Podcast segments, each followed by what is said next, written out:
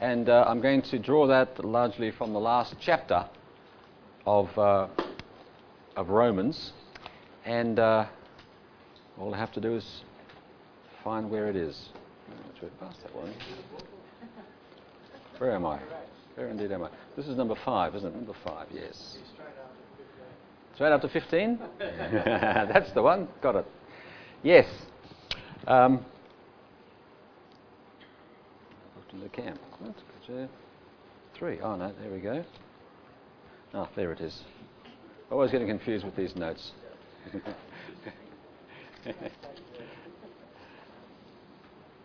Praise God.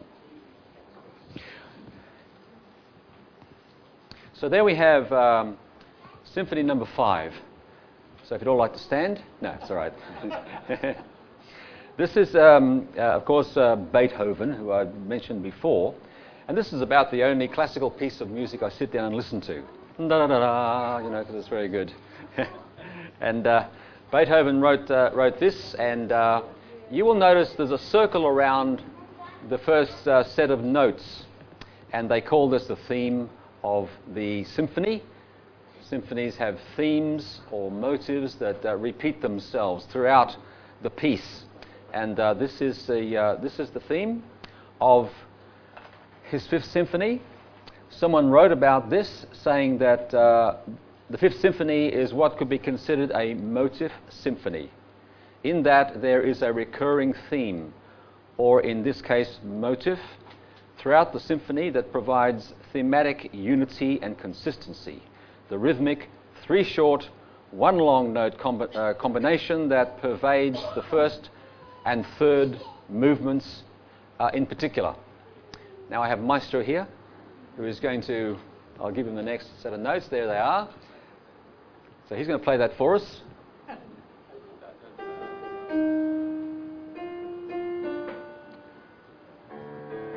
Oh, wow, look at that. have you, do you recognize that? You recognize that? That's the letter V. That's the letter V. That's the letter V. Oh, yes, that's true. Yes, I, I read that. Yes. Victory. Yes, it is. That's right. Yes. Once again, brother.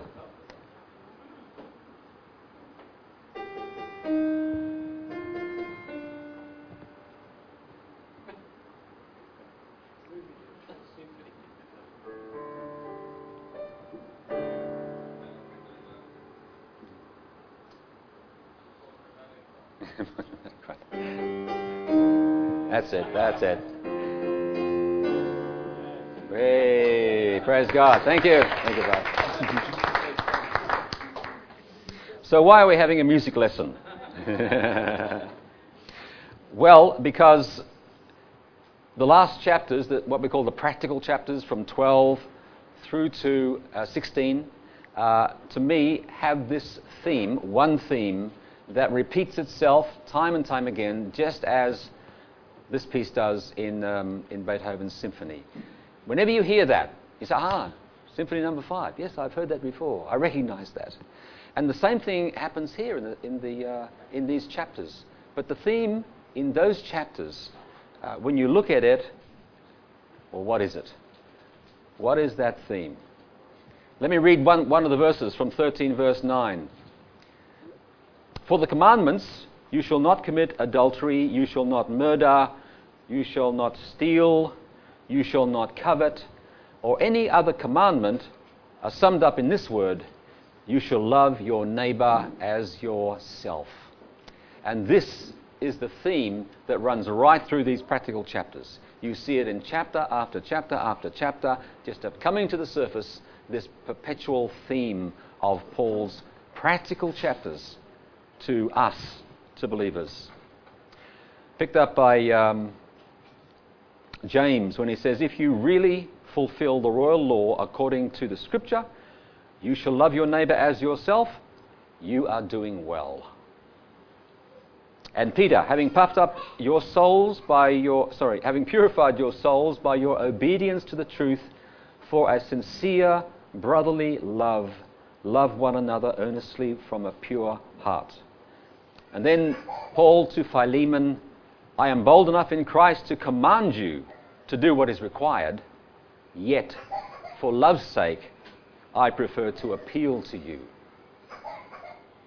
John also, in his first letter, whoever loves his brother abides in the light, and in him there is no cause for stumbling. So, this becomes the practical theme of these chapters that we should love one another, that there should be love in the church, that there should be preferring one another within the church, within the body of Christ. And again, remember, we are dealing with the book on basic Christianity. Basic Christianity. Yeah. And when we come to practice, that is the theme. If you read uh, 1 Corinthians, of course, uh, uh, you, you see this again appearing from time to time. And then when you come to the 13th chapter, of course, the love chapter, which uh, was not written for weddings, but was written for Pentecostal churches, really because it's sandwiched between 12 and 14, and it's all about the exercise of gifts, and he sees fit to stop and to go for a whole chapter describing what love is, lest they forget, lest they rush off uh, and, uh, and become charismatic without love. Loveless charisma, if you like. So I'm going to, first of all, just run through some of the preliminary chapters, just pick out a few verses, just so we get this idea that this is what it is about. This is the theme. So, chapter 12, verse 9 let love be genuine, he says. What have I got here? No, that must be later. Yeah. Then in verse 10, love one another with brotherly affection, giving, giving preference to one another in showing honor. Verse 16, live in harmony with one another. Do not be haughty, but associate with the lowly. Verse 8, I think we're now in um, chapter 13. Verse 8 Owe no man anything except to love one another, for the one who loves another has fulfilled the law. Again, what the law has aimed at has been fulfilled in the one who loves. Verse 9 All the commandments can be summed up in this word you shall love your neighbor as yourself. Verse 10 Love does no wrong to his neighbor, therefore, love is the fulfilling of the law. Chapter 14, verse 1 As for the one who is weak in the faith, welcome him, but not to quarrel over opinions. Verse 3 Let not the one who eats despise the one who abstains, and let not the one who abstains pass judgment on the one who eats, for God has welcomed him. Verse 15 For if your brother is grieved by what you eat, you are no longer walking in love, but what, by what you eat, do not destroy the one for whom Christ died. And 15 We who are strong have an obligation to bear with the failings of the weak and not to please ourselves. Let each of you, in verse 2, please his neighbour for his good, to build him up, for Christ did not please himself. I was once at a combined uh, charismatic meeting, I suppose it was, in Brisbane, Glad Tidings Tabernacle, and uh, there was um, a very uh, prosperous uh, work uh, elsewhere in the city that was into dancing, demons, and prostrations, which was in the 70s was the, the flavour of the month for certain churches. And, uh, and, and that was kind of their liberty. Every meeting, as soon as the music started, they would be dancing around. But then uh, there were many other churches, and this was one of the churches uh, where I was uh, that was definitely not into dancing. So the whole Glad Tidings Tabernacle was full of people, and uh, I remember I was sitting up the back, maybe on the balcony, and I looked down the front, and there over to one side was this little knot of people. I knew where they came from as soon as they started dancing uh, in the service, and everyone else was not. And I thought to myself, well, what are they doing? They are saying, look at us, we are free. You are in bondage, but we're free because we're dancing. And I thought to myself, well, they should have read this. You know, uh, in favour, preferring one another. If they don't dance, I'm not going to offend them because I feel free to. And that's exactly what they were doing. They were not paying attention to their responsibility. They were not being uh, respectful of, of where they were. Rather, they wanted to show off my freedom, my liberty. Too bad what happens to you. That is not the spirit, that is not the theme or the motive of the symphony. They missed that bit. Chapter 15, do we read that? Yes. So, love is the theme. How solicitous is the apostle with this virtue being maintained in the churches?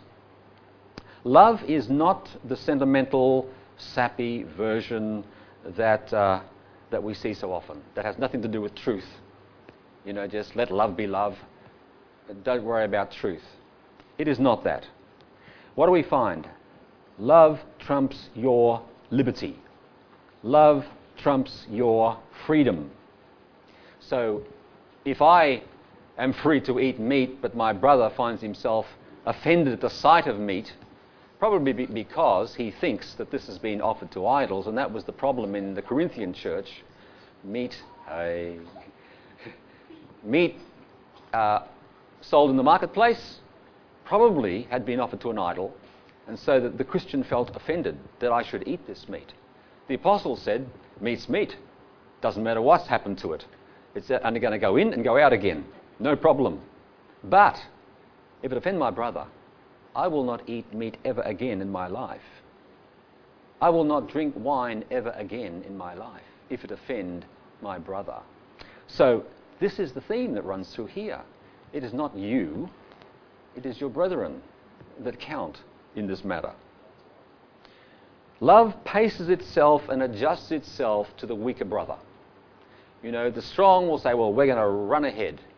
You know, we, we've got the strength. We know. We have the knowledge. But what about your brother who's lagging behind? He can't keep up. Well, no, you, you will bring yourself back. You will pace yourself. You will adjust yourself to him, which would save a lot of annoyance on the part of many of us. You know, we get annoyed. This brother, he's just not learning, he's not changing, he's not growing up. And, uh, you know, why should I, spiritual man that I am, have to hang back because of him? Well, it's exactly what the apostle is suggesting that we do. Love involves hospitality to the saints, material aid to the needy brother. Love prizes the fellowship and the unity of the church of God more than anything. Love is the fulfillment of the law. It's what it aimed at, aimed at, but did not achieve, but it is to be achieved in the church of God. When I was first a Christian, I was involved in a church that had a split. I cannot remember what it was about. I cannot remember why they split. But I do remember the fact it did happen. And the effects of that have remained to this day. And I thought to myself, well, you know, if this was such a big issue, why did it happen? And uh, why do people want to separate fellowship? Because this brother does not quite agree with what I, I, I teach or preach or hold. And yet, we are not talking about the basic uh, issues of the Christian faith. We're not talking about the deity of Christ or the sacrificial uh, work of Christ or, or the um, or creation or these things uh, that liberals go in for. No, we, we are we are still of an evangelical persuasion, but if my brother believes something different about certain things, I can still have fellowship with him. And I should not be breaking fellowship uh, for something less than what is fundamental to the faith. Certainly, if, um, and of course, you know, we, we have uh, spawned our denominations and our groups over these things, but uh, it does not mean that they should be persisting in the life of the church. So let's come to uh, Romans 15, and we're going to start in uh, verse 22. This is the reason I have so often been hindered from coming to you, but now, since I no longer have any room for work in these regions, and since I have longed for many years to come to you, I hope to see you in passing as I go to Spain, and to be helped on my journey by you there. Once I have enjoyed your company for a while, at present, however, I am going to Jerusalem, bringing to the saints, uh, bringing aid to the saints. For Macedonia and Achaia have been pleased to make some contribution for the poor among the saints at Jerusalem. For they were pleased to do it, and indeed they owe it to them. For if the Gentiles have come to share in their spiritual blessings, they ought also to be of service to them in material blessings. When therefore I have completed this and have delivered to them what has been collected, I will leave for Spain by way of you.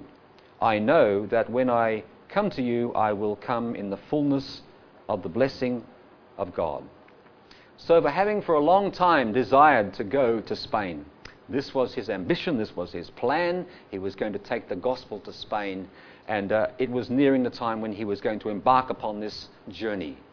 He was going to stop in Rome on the way to get encouragement, to share with the Roman believers as he went on to Spain.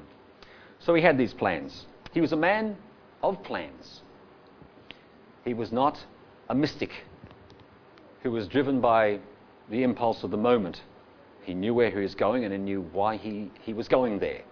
I remember one of the first camps I went to, it could have been, even been here at Beulah Heights, a long time ago. And uh, this, this brother was at the camp and uh, he was there with a group of people and he was talking and he was saying, You know, I never book in for a camp because the Spirit of God may say, Go to another camp. So he would come in a day at a time until the Spirit moved him. And then we'd go elsewhere. And I met a second guy exactly the same. I never book in for a camp because I am led by God. You know, he could lead me somewhere else. I thought, well, this is a great way to lead, lead the Christian life. You know, what would you get done if you were waiting for the moving of the Spirit every day before you did anything? Oh, I don't think I'll get up this morning. I've had no impulse. No unction yet. No, the unction is to stay in bed. well, that was, uh, that was him. So Paul had these plans. Now, he was bringing aid to Jerusalem. This project had been more than a year in the making. There was a, a famine in, in, the land of Israel. And uh, the saints in Jerusalem were suffering because of this famine. So Paul had instigated a collection among the Gentile churches. This was very, very important to the apostle. Remember that he was apostle to the Gentiles. Many in Jerusalem of the believers were a bit askance at this idea that he should go to the Gentiles. And so uh, this was very close to his heart because he wanted to raise this aid as a blessing from the Gentiles back to the Jerusalem church. To repay in some way the gospel, the spiritual blessings that they, the Gentiles, had received from the Jews, let us in some way repay that. And so it was very important to him as apostle to the Gentiles to bring this aid to Jerusalem. And maybe this was the greatest privilege of his life to be able to do this. So they of the Macedonian churches besought Paul. Now, this was, of course, the other side of the Adriatic Sea from where uh, Turkey or, or uh, Achaia is, um, Thessalonica, and uh, down to Corinth, all these places. Uh, these in Macedonia were poor. And you remember uh, uh, it reads that they, out of their poverty, gave. They, they implored Paul for the opportunity to give to the churches, the, the church in Jerusalem. And Paul says they did give, but they gave out of their poverty. They could really not afford what they gave. And Paul gave instructions elsewhere, you know, for the collection to the Corinthians. When I come, I don't want any collections. I don't want someone going around with the bag then. I don't want some emotional appeal. Uh, I want you to attend to this before I arrive. So, in other words, he was not doing that technique which I've seen from time to time when they say, you know, we had this need, so many thousands of dollars. Now, all those people who will give $1,000, please stand up. You ever seen that? I have. You've heard about that, yes. And of course, you know, someone who's obviously well off, well, why isn't he standing?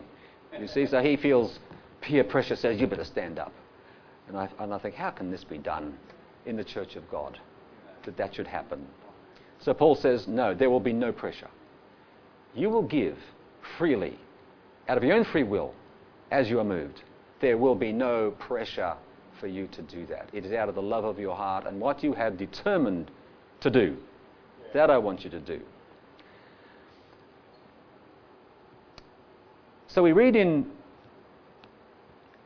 verse 30 of chapter 15 I appeal to you, brothers, by our Lord Jesus Christ and by the love of the Spirit, to strive together with me in your prayers to God on my behalf, that I may be delivered from the unbelievers in Judea, and that my service for Jerusalem.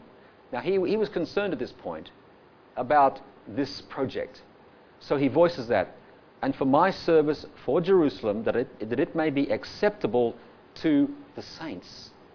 Were the saints in Jerusalem prepared to accept Gentile help at this point? See, Judaism was, was over them still like a, like a heavy cloud. Centuries of tradition said the Gentiles are dogs. Don't even eat with them. And so uh, this, this change had to take place. So that by God's will I may come to you with joy and be refreshed in your company. May the God of peace be with you all. Amen. So he asked them to strive together with him. And that word is uh, this, um, th- this word that's used for the games, the Greek games. And it's agonize. Uh, the, the Greek agonizo, to agonize. And this is what the athlete does. The athlete strives. The athlete expends energy and agonizes to win the race. Now, he said, when you pray with me, that's what we've got to do. So prayer, therefore, becomes not, you know, a relaxing, laid back affair. You are working for what you are asking for. You are striving with God. And, uh, and God has, it seems, limited himself to the church of God doing so, praying. And, and every time you delve into something that God has done, you will find somewhere behind that someone has been agonizing, or some church or some group have been agonizing and praying for that very thing. It does seem that God uh, does not do things of totally of his own initiative without the participation, the cooperation of the people of God upon the earth. He also prays that he may be delivered from unbelievers in Judea. And again, this was anti Christian hatred was very high still. And uh, the Judaizers, those who hated this free gospel, were still at work, uh, trying, becoming enemies of the church of God, wanting to kill the saints, wanting to drag them before the Sanhedrin and before the councils. That was still very much strong. And of course, we know that more than once they tried to do that to the apostle. And we know that at the end, that was going to happen in a big way. In his last trip to Jerusalem, uh, that he was going to be imprisoned. He was, uh, you know, his life was in his hands at that time, except for the deliverance of God. So the Jews, they displeased God, he says when he wrote, wrote to the, Thess- the Thessalonians, they displease God and are hostile to everyone in their effort to keep us from speaking to the Gentiles. They hated this notion of his speaking to the Gentiles so that they may be saved. In this way, they always heap up their sins to the limit. Secondly, he wanted them to pray with him for his service, that his service to Jerusalem may be acceptable. As I said, they may not, they may not receive it. Pray that their hearts will be prepared to accept this love gift that we are bringing. So traditional anti Gentile sentiments still existed even within the church. Three, that he may come to them and be refreshed in their company. So we often think of the Apostle Paul as this giant, emotional giant, intellectual giant, who needs nothing for any, anybody like us. And yet, no, he says, I want to come and I want to be refreshed because I am a human still fighting this battle. And, uh, and I need encouragement. Every uh, servant of God needs such encouragement from the saints of God right. on the way. And that is what he is asking for. Then his beautiful benediction may the God of peace be with you all. Amen. We come to the 16th chapter. Personal greetings of the apostle. This is the longest extended series of greetings in the whole of the Bible. And here he names name after name after name, uh, 26 in all names, plus two unnamed, including two unnamed. Nine of them are women. This is supposed to be the misogynist Paul. yet he greets nine of them in a significant way. And uh, some are Jewish, some of the names are Latin, some of the names are Greek, most being Greek names. But nevertheless, you see the universal, universality of the Church of God in Rome.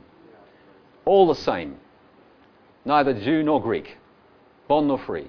Some slaves, some masters, some rich, some in high positions, some in lowly positions.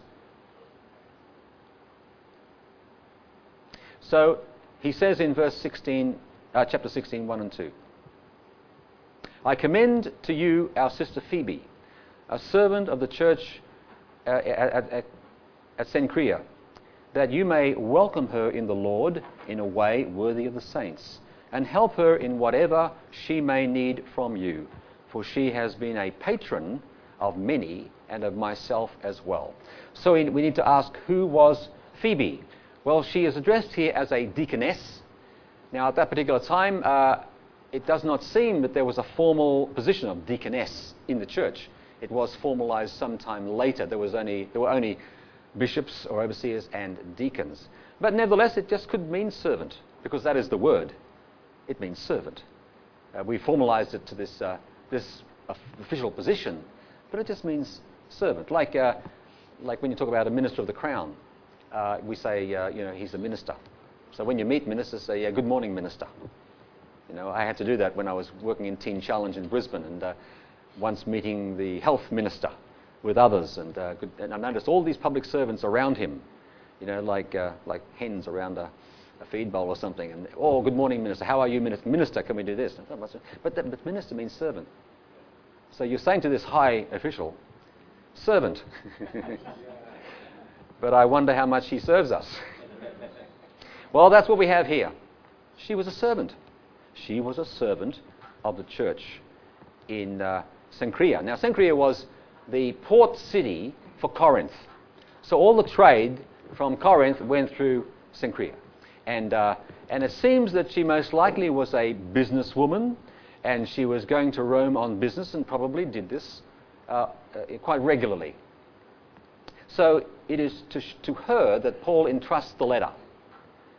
I want you, a woman, to take this letter to the church in Rome. And then he, he commends her to the Roman church, or the church at Rome. Her commendation receive her in the Lord, help her in whatever she may need. She has been a helper of many and of myself. Now, that is a wonderful commendation. Traditionally, uh, in the New Testament church, letters of commendation were always written. If someone turns up on your doorstep, I'm so and so, I'm from some church somewhere or other, and I'm a wonderful preacher and teacher, you need to get me to preach to you, and all of that, they've said, Well, no, thank you very much. We don't have a letter. We will not give you any responsibility. We will not put any trust in you until we have some commendation from the church of God somewhere. And of course, in our day, people turn up, you know, in all sorts of places. They get into trouble in this church, and then next Sunday they're at your church. so the rule of thumb is, yes, well, sit down, brother, and listen. then we'll see how we go. Yes, deaconess. De- deacon means literally to kick up the dust. So a deacon is someone who kicks up the dust, meaning they run around doing your errands you know, here's a message, please take it to so and so. Up comes the dust as they run off into the sunset. And this is what the deacon was. This person who works, who does things, who gets things done, who is always on the go, kicking up the dust along the way. Now, it, it was not called a spiritual gift, it was a recognized position. It was an appointed position in the early church, as was a bishop. Uh, and they had to have pretty much the same qualifications as the bishop, just simply to kick up the dust and do things but it, they are still worthy of recognition.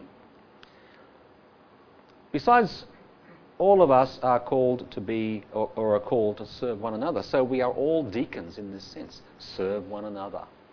We all need to deek, as it says, in our relationships with the church of God. Now we come to the greeting. So that was just a commendation for the lady who brought the letter. Now he is going to greet the, the saints in Rome, and he knows all these names. He either had a very good memory or a very good notepad because he names so many names. And, uh, you know, we or Have so much trouble remembering a name. Isn't that right, John? I can never remember a name. Oh, sorry, no. it's awful, yes. They teach all these little ways of remembering names. You know, you're, you're, you get introduced to, to Werner. And you're supposed to say, oh, hello, Werner. Nice to meet you, Werner. What have you been doing today, Werner? You know, uh, how's your week been, Werner? And you keep on saying the name over and over again, and presumably it sinks in. And it's, uh, it's all just a story. okay, greet Prisca and Aquila and the church in our house. Uh, sorry, um, and uh, uh, sorry, my fellow workers in Christ Jesus, who risked their necks for my life, to whom not only I give thanks, but all the churches of the Gentiles give thanks as well. Greet the church in their house. This couple had put their lives on the line for the apostle. We know that they worked together in tent making because they also were tent makers. Paul was a tent maker. But there were occasions, it seems, when they stood between Paul and real danger. They were prepared to stand with him uh, in the work that he had been given. They were courageous. I give thanks for all the churches as well. Now, you notice that uh, the church that meets in their house. So, obviously, um, there was a church that met in their house in Rome. When you read this, uh, this, this list of names, sometimes you get a, a, group of names together. This one, this one, this one, this one. And, uh, or this one, this one, and this one, and all the brothers. And uh, what, what it seems to be is that these are all small churches within the larger uh, context of Rome. Uh, meeting, probably house meetings, house churches, whatever. Uh, that's what the early church was made up of there was no city tabernacle, no big barn somewhere where they all met. I mean, there are stories you hear, but these are generally by megachurch people who want to justify the great cathedral that they just spent, you know, half a billion dollars on or something. But, uh, but not so here. This couple exercised discernment and understanding in their private instruction with the eloquent Apollos. You remember Apollos? A Jew, was converted. First of all, it, it was under John the Baptist's ministry. And uh, they heard Priscilla and Aquila, heard Apollos speaking. And they, and they, they thought to themselves, this, this man really uh, has something. He's, uh, he's, he's preaching Christ, but only with the understanding of the ministry of John the Baptist. So it says they took him aside and they instructed him more perfectly in the way of the Lord.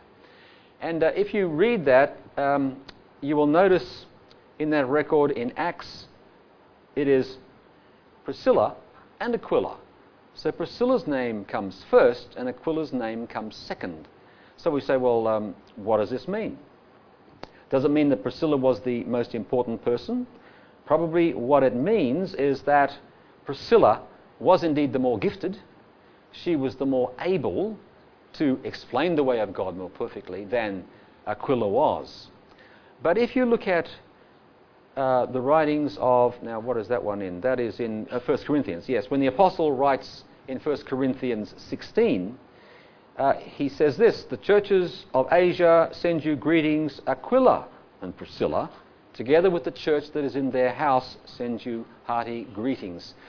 So it seems that uh, uh, Priscilla was the more capable and the more able of the couple. But when it came to church matters, it is Aquila who is first. When Paul comes to greet the church in their house, it is Aquila and Priscilla, so named in that order.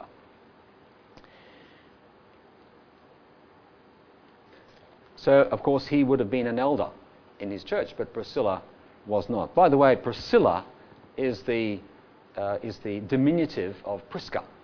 So we would think it the other way around, that Prisca was the diminutive of Priscilla. But, um, but no, it's the other way. Prisca is the formal name, Priscilla, the informal name. We come to the next section, verse 5. We have a lot of names here. Greet my beloved Epaenetus, who was the first convert of, uh, to Christ in Asia. Greet Mary, who has worked hard for you. Greet Andronicus and Junia, my kinsmen and my fellow prisoners. They are well known to the apostles, and they were in Christ before me. Greet Amplias, my beloved in the Lord. Greet Urbanus, our fellow worker in Christ, and my beloved Stachys. Greet Apelles, who is approved in Christ. Greet those who belong to the family of Aristobulus. The first named is Epaenetus, probably the first convert of Paul's three year ministry in Ephesus. The first fruits of proconsular Asia was this man, so it appears. Of course, he, he was many years in Ephesus and exercised a great ministry in Ephesus, which of course spread out to the whole of Achaia or Asia at that particular time. Next named is Mary. There are hmm, six Marys by someone's count in, in the Bible, uh, and she is one of them. We won't try and uh, identify all of the six. Miriam, the Jewish name. She toiled much for the church. We must understand spiritual work here. Uh, it was not she was cooking or something. No, she toiled much. She worked, probably in prayer for the church that was uh, in Rome. Greet Andronicus and Junia, relatives of, relatives of Paul or fellow Jews. Now we don't know whether it says, uh, whether it means uh, that they were re- related to him, whether it means uh, kinsmen, whether it means actual family, or whether it means Jews like me. Because Jews did see themselves as a separate entity and a separate family within the nations. Of course, you had Jews in Rome. You had Jews everywhere over the ancient world, and they always saw themselves apart. And therefore, my brothers, when Paul would speak to the Jews, the unbelieving Jews, he would address them as my brothers, because we're all Jews. So maybe that's what he means here. We're, we're really not, not sure about that. So greet uh, the, this, this pair, Andronicus and Junia. They were fellow prisoners. Most likely they were known to the other apostles or held in regard by them. It could be they were apostles, i.e., messengers, regarded by them, but certainly not of the twelve. Now, much is made of the name Junia, uh, which is the uh, feminine, or Junias, which is the male. Now, a lot of people who want to see women bishops and the like, they want to say that this is Junia, feminine, and that she was an apostle. So uh, there's quite a bit of uh, abstruse reasoning for them to come to this point. It does not seem it's supported to me at all, but nevertheless, Let's say that's what it was. If that was the case, and that therefore was the basis for all women in ministry, and uh, bishops and popes, if you like, whatever, it becomes a very large weight to be hanging on a very small hook. You know, when you have a, a great doctrine that's going to have a tremendous effect throughout, throughout the, the church, and you hang it on a very small hook, it becomes a very doubtful proposition. if God means to communicate truth, then it's, it's going to come from more than one place. You can't just find one place and say, well, I think this is what it means, therefore that's what it is. And that's, that is the error of that kind of reasoning because you really can't find support elsewhere. Yes, well, it's, uh, it, it, it, depends on, uh, yeah, kinsmen, yeah. Well, again, it, it depends on the, uh, on the translation and how they put it. The, um, uh, yes, but kinsman, I don't know, it actually means male. You know, in English we talk about men. We're not allowed to say men anymore. We've got to say human beings or something like that. But when we said men, it meant all people. Sometimes it meant male, but, but often it meant men and women, mankind, because, of course, we understand that is in the, in the, in the correct trajectory because we all came from a man. Like I said yesterday, Adam, from one man. And that, in the English language, really presupposed that when, when, it, when we started using in English the idea of men, mankind, or even kinsmen, means relatives. Well, um, next is Amplias, perhaps another convert of the apostle and dear to him. He could have been a slave. There is a, a catacomb under Rome that has his name, Amplias. We don't know if that's anything to do with this Amplias, but there it is nevertheless. It's the right city. Greet Urbanus a common slave name. fellow worker of Paul, and the beloved Stachys, maybe a personal friend of the apostle. Greet Apelles, a tried and tested brother, and therefore approved. So there you have that word approved. The apostle identifies certain people, and he says, now they are approved. So it was meant that people take notice of that when someone is approved. He's a trustworthy brother, this man. Greet the family of Aristobulus. Now, Bishop Lightfoot, um, a Bible commentator, holds that this man was the grandson of Herod the Great. The greetings then could have been more, uh, uh could, could have been to all those connected with that household, probably referring to slaves. So when it says greet the household of, we're probably looking at not just a family, mum, dad, and the kids. We are, we are looking at a, a rich man who had a, a staff of slaves. And often the slaves became believers. Sometimes, you know, the owners became believers, the slaves became believers. Sometimes the, the slaves alone became believers. But here we have the household of, uh, of this man, Aristobulus, who it seems was most likely related to Herod the Great. We come to the next verse 11. Greet my kinsman Herodian. Greet those in the Lord who belong to the family of Narcissus. Of course, we know Narcissus from Greek mythology, the guy who was all taken up with his own image. Greet those workers in the Lord, Tryphena and Tryphosa. Greet the, the beloved Persis, who has worked hard in the Lord.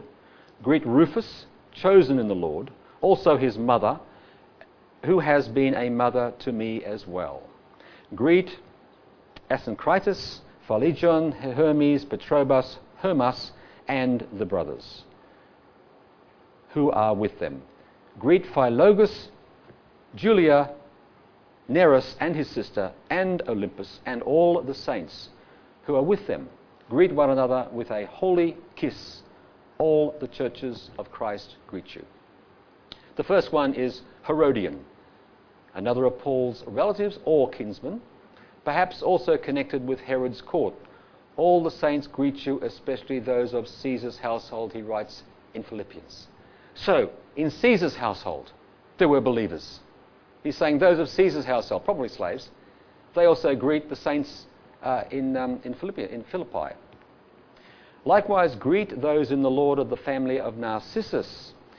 This man was a powerful and wealthy man who was executed under Nero, but was not a Christian as far as we can tell. But his household was. So here he was uh, executed, the household of Narcissus. Now, when that would have happened, his slaves would have, been, would have, retained the name of Narcissus but passed to the emperor.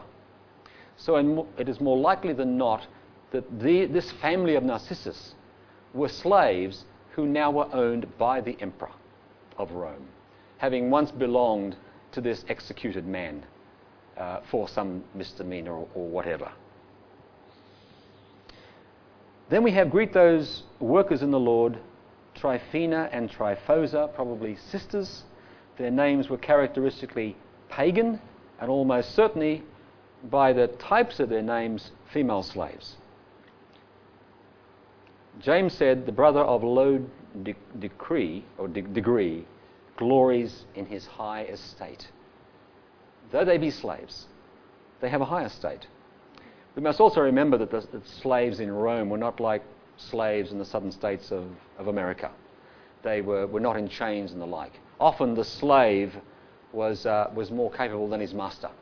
Often the slave had total uh, responsibility for the household because he could add up figures and uh, do accounting and such like.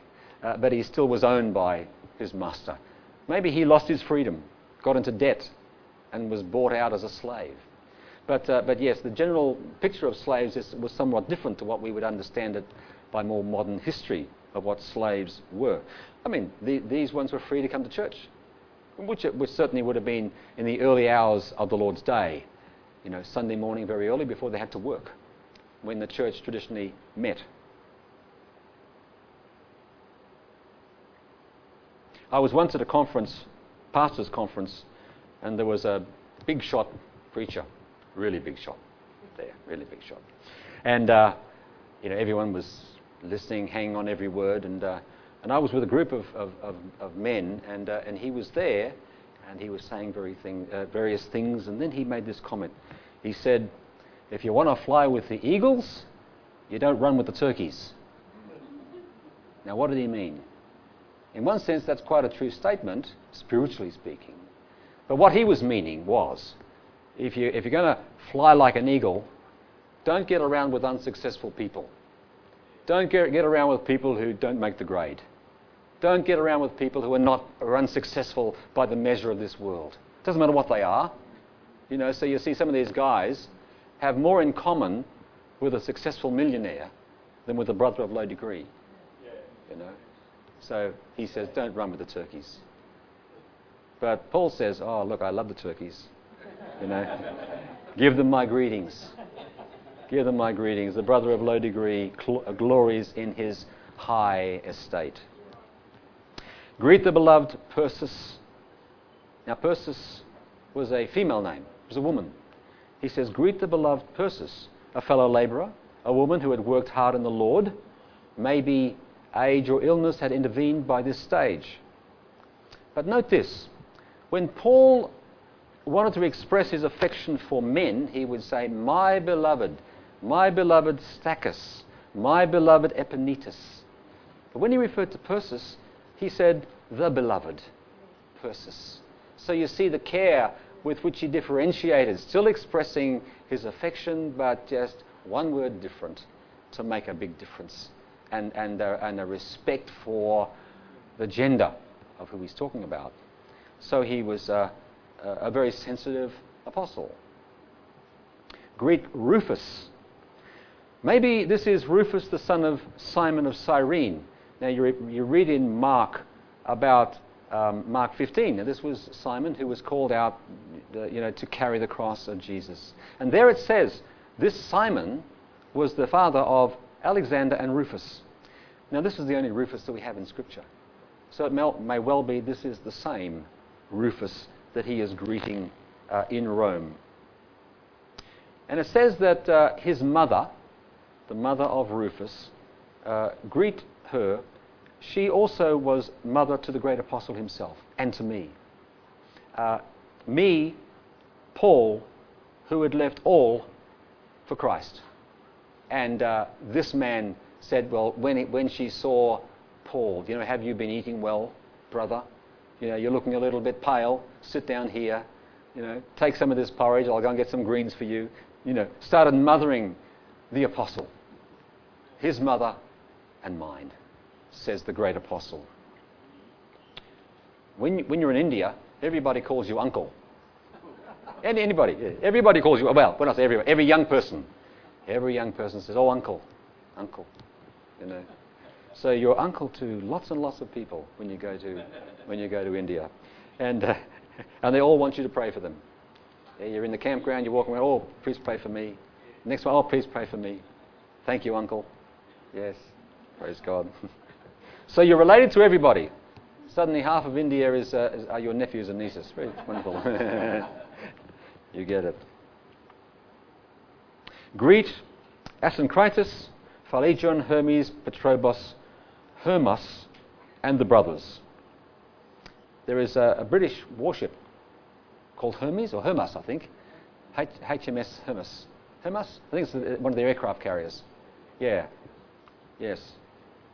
The early church met mostly as house churches, as I said, small groups like this one. Uh, this is the second now of three small groups. A list of names and the brothers. So there were others there that he did not name. Greet Philogus. Now, Philogus, filio, logos, brotherly love, and word. In other words, he talked too much.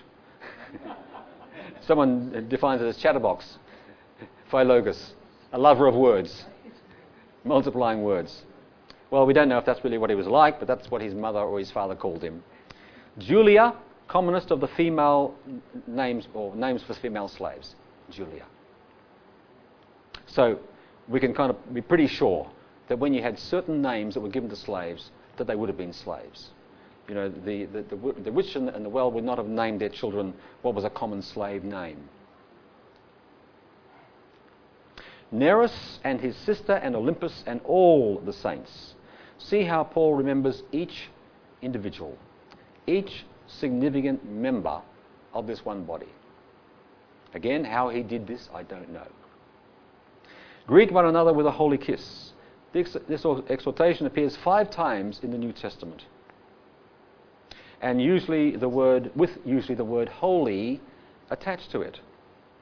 No wonder the, the pagans exclaimed how they loved one another. And yet, church history tells us that Clement of Alexandria speaks of people, quote, who make the churches resound with kissing. The shameless use of the kiss occasions foul and evil suspicions, said Clement of Alexandria. He was a bit concerned about all this kissing that was going on. You know, it was kind of like a charismatic church. You remember the charismatic period when all this, everyone was kissing everybody? You know, and it, it, uh, it kind of went past what, what he's talking about here. Yeah. All the churches greet you. And now he's talking about most of the churches were in the east, not in Jerusalem. They were, uh, they were in, in the east, and yet here he is speaking to Rome. All the churches from there, Jerusalem and, and then westward, greet you. You are the furthest west now, and, and all the greetings are coming to you. The churches of the Gentiles and those of Judea. Then we come to uh, 17. I appeal to you, brothers, to watch out for those who cause divisions, create obstacles contrary to the doctrine that you have been taught. Avoid them. For such persons do not serve our Lord Jesus Christ, but their own appetites, and by smooth talk and flattery they deceive the hearts of the naive. For your obedience is well known to all, so that I that I rejoice over you, but I want you to be wise as to what is good and innocent, as to what is evil. The God of peace will soon crush Satan under your feet. The grace of our Lord Jesus Christ be with you all. The constant danger he highlights here. The constant danger for those who cause divisions, those who create obstacles, those who teach doctrines contrary to what you have been taught. Some time ago, I, I thought to myself, and I was in the assemblies of God, I thought to myself, there must be no heretics in the assemblies of God, because I never hear of any. And then I thought, well, if there were in the New Testament church, why should I think that they're not around today? Maybe we're just not looking for them, or, or we're so uh, we're so against the idea of doctrine that there's nothing to measure anything by anymore.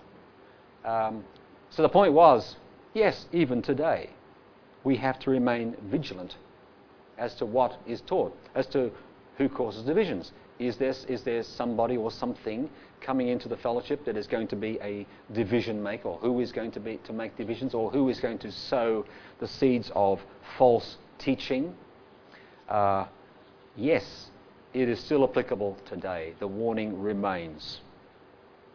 Christian charity would lead us to be unwilling to deal with such things. But Paul overrides that in this point. Watch out for them, turn away from them, give them no place. Such do not serve our Lord Jesus Christ, but their own appetites, he said. Many I've told you, now this is, uh, he writes, where is this? In the, to the Philippians. The Philippians, he says, For many, of whom I have often told you, and now tell you even with tears, walk as enemies of the cross of Christ. Their end is destruction, their God is their belly, they glory in their shame, with minds set on, uh, on earthly things. Now, if,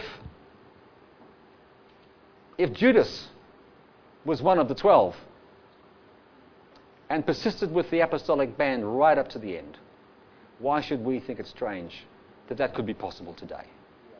You know, when Jesus was there, though he said, you know, uh, one of you is a devil, and I know that.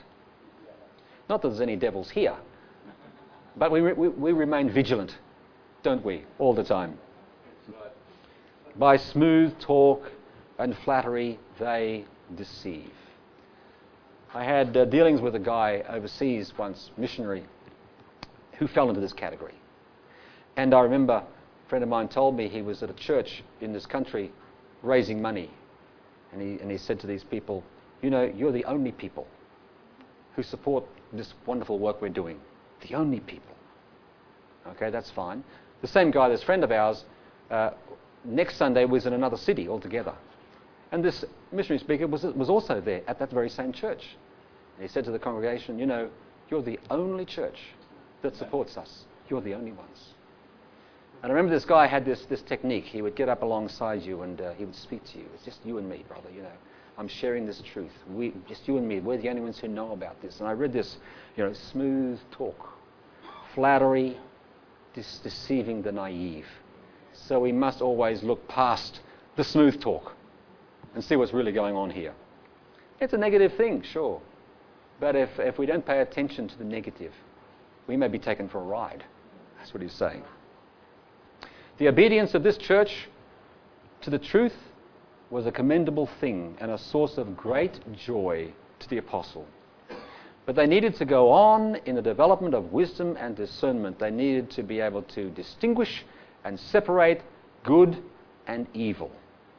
Be wise, he says, as to what is good. Be innocent as to what is evil. One, uh, one old time commentator said, Too good to deceive, too wise to be deceived. Too good to deceive, too wise to be deceived. Brothers, do not be children in your thinking, be infants in evil, but in your thinking, be mature. To the Philippians, whatsoever things are true, honest, just, whatsoever things are pure, lovely, whatsoever things are good, of good report, think on these things. The church in Rome was at war, so Paul says Satan will soon be placed under your feet. Now, ultimately, of course, we know in the end that shall be. He is a defeated enemy at this point. And, uh, but the day will come, of, of course, when the offspring of the serpent from the Garden of Eden shall have his head crushed. But this present dimension of our warfare, of our, our contact with the accuser of the brethren remains. He is there presenting himself before God, accusing the brethren perpetually, always. The grace of our Lord Jesus Christ be with you, he says. Then he concludes in verse 21 now he is writing uh, or giving greetings from those who are with him. Those in Corinth, he is extending greetings. Timothy, my fellow worker, greets you, as do Lucius and Jason and Sospater, my kinsman. Tertius, who wrote this letter, remember the amanuensis, greet you in the Lord. Gaius, who is host to me and to the whole church, greet you.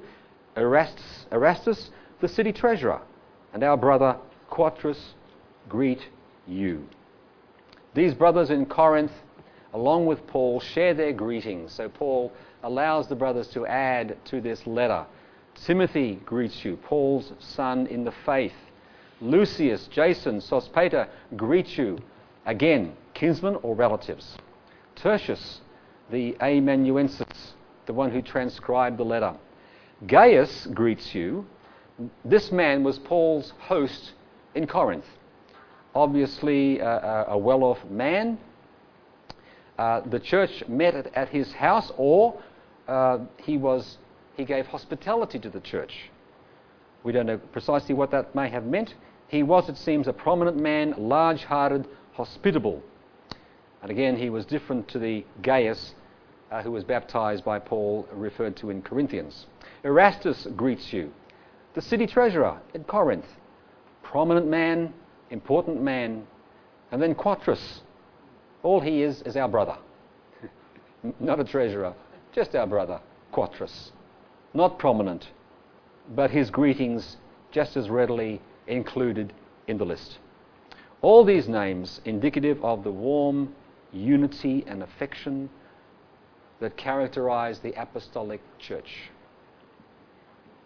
Not only within the church, but between the churches, between the fellowships. And that's what this is this affection that, that went across all boundaries from one church to another. Now unto him who's able to strengthen you according to my gospel, the preaching of Jesus Christ according to the revelation of the mystery that was kept secret for long ages, but has now been disclosed and through the prophetic writings been made known to all nations according to the command of the eternal God to bring about obedience of faith to the only wise God. Um, to, be glory forevermore through Jesus Christ. Amen. The doxology. That is to glorify God. Doxa and logia, saying. To glorify God in a saying, in words, the doxology. Now unto him. And then it finishes to the only wise God. And in between, you have uh, the two poles at either end and these words that he shares. According to my gospel, Paul owned this gospel. He was commissioned as apostle to the Gentiles to bring it and also to add increasing revelation at that time. Because Romans was not the end of the story, that was the foundational. He yet had to reveal the truth of the church, of its heavenly character, of the fact it was Jew and Gentile in one new man. Also, he had to reveal in uh, the Thessalonian letters about the coming of Christ, about the day of the Lord, about the wrapping up of all things. This entire revelation had been committed to him to take to the Gentile world, which is to us. So, an added mystery element was yet to be made manifest, and in Scripture has been made manifest to us. So, we have these seven letters for us, or seven churches with nine letters of which this is the fundamental one that lead us on to increased understanding and blessing in God. So the Lord bless you. Thank you, brother. Amen. And with you.